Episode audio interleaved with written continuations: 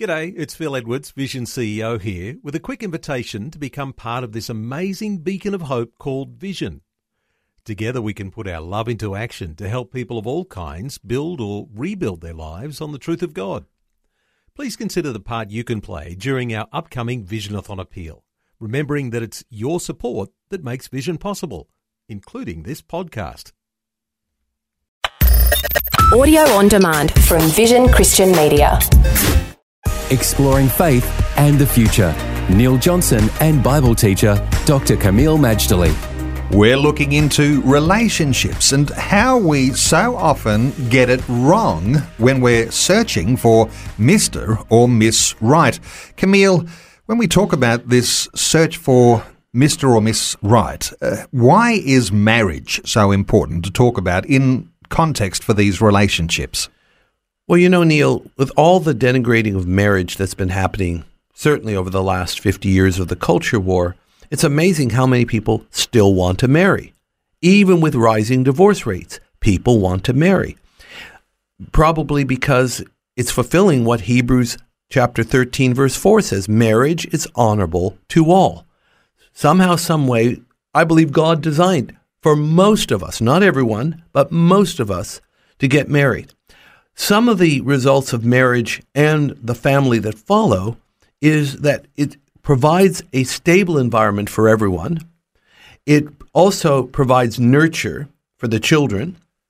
It definitely gives us our identity, our DNA, our name, our heritage. And of course, it's helping train present and future citizens to make an invaluable contribution to society. That's why I've said before, and I say again when marriage and family function properly, everybody wins. Is it important for Mr. Right and Miss Right to have an adequate foundation for what they both think about marriage before they enter into a relationship that might lead to that? Well, let's put it this way it's easier to get a marriage license than a driver's license. Which is more important? Well, obviously, marriage is more important we do need to train people what it's about. Don't assume because they watch so many gushy Hollywood movies that they will understand relationship and marriage and family. The fact is, it's the family itself that can teach the importance of family, and it is the church and synagogue and places of worship that can do the same. We're not going to get it in our normal public sphere. So these alternative means are what happens the family, the church, the synagogue, the houses of worship. We do need to train people what it's about, and we need to instill afresh the high view on marriage and family. Because what's happened is it used to be what everybody does. Now it's become a lifestyle option. And somehow it doesn't function the way it should when it's reduced to such a form.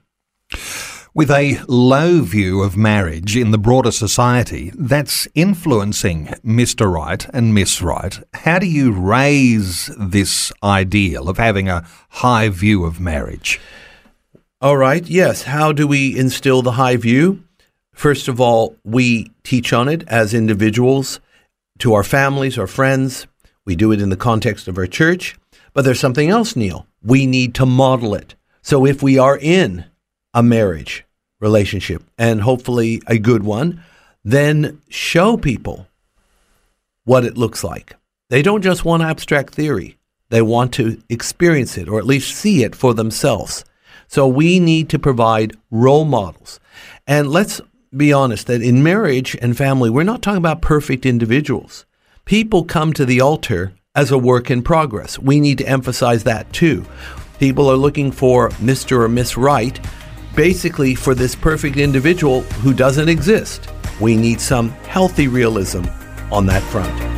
Faith and the Future with Neil Johnson and Dr. Kameel Majdali from Teach All Nations. For more from Dr. Majdali, including books and DVDs on prophecy, Bible commentaries, plus today's and other episodes of Faith and the Future, go to vision.org.au.